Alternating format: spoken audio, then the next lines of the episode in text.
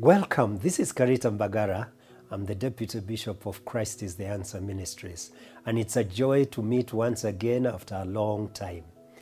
Today, we want to talk about God who is active in history. I want to start by noting that when you look at single events of life, they appear to be meaningless. In fact, you may agree with William Shakespeare, who in Macbeth wrote and said that uh, life or history is full of sound and fury, signifying nothing.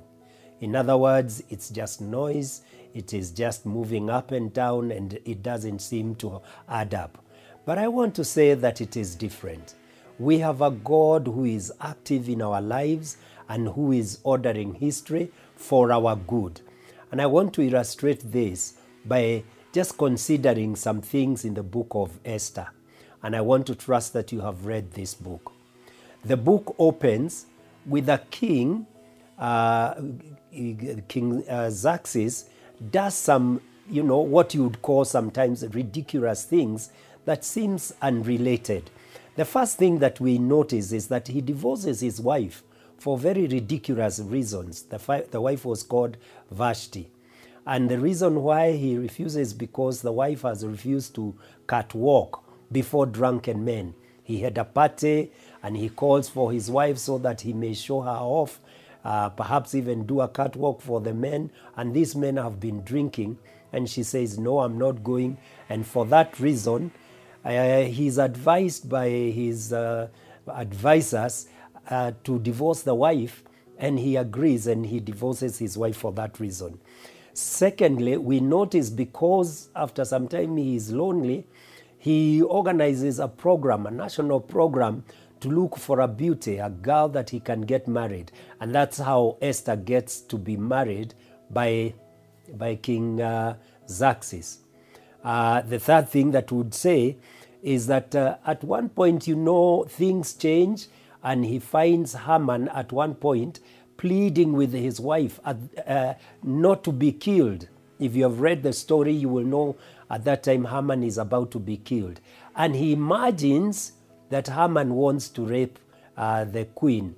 And he decides, you know, very quickly to have Haman killed. On the other hand, you will find this guy that is called Haman. He has done some ridiculous things uh, in that uh, he organizes for genocide, the elimination of every Jew. And the reason is there is a watchman by the name of Haman at the palace who has refused to bow to him. And he feels he is so great, he has been recognized by the king, and uh, everybody should bow before him. But uh, Mordecai, because of his faith in God, will not bow to man. And for that, Haman organizes the elimination of every Jew. So all these seem to be unrelated. If you take each one of them, they don't seem to have anything. But the point I want to make here is that although they are unrelated, God uses them for the good of the people that are called His, or the people that are actually His. So that you find that in these unrelated events, Esther is in the right position to change things. You also find that when Haman is invited for the party, he goes unknowingly. Again, it seems unrelated, but that is what will end up in him being destroyed with his household so that the Jews are saved. What's the point I'm trying to make? This year, there may be many things that have happened in your life. They may appear to be unrelated and uh, they are not adding up. If you look at each one of them, you would wonder what is God up to. But I want to tell you if you are a Christian, God has organized everything to work out for your good.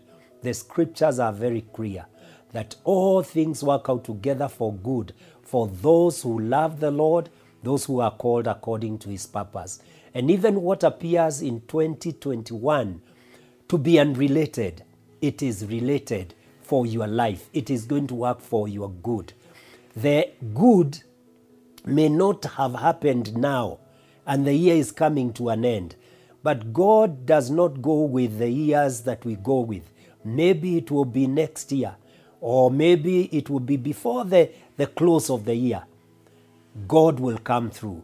I am here to encourage you. Stand strong. You have a God who is behind everything that is happening in history, and He cares for you. He's interested in your welfare. Maybe you have even lost loved ones. Maybe there are people who have betrayed you. Maybe you have people that are working for your fall. That people, uh, there are people that don't want you to continue working where you're working, but put your trust in God. Even if they appear to have won in one single battle, the war belongs to you and God. So hold on and don't be moved. And I want to believe that God will come through for you. Thank you very much and uh, have a great end of the year 2021, even as we look forward to what God has in store for us. Thank you.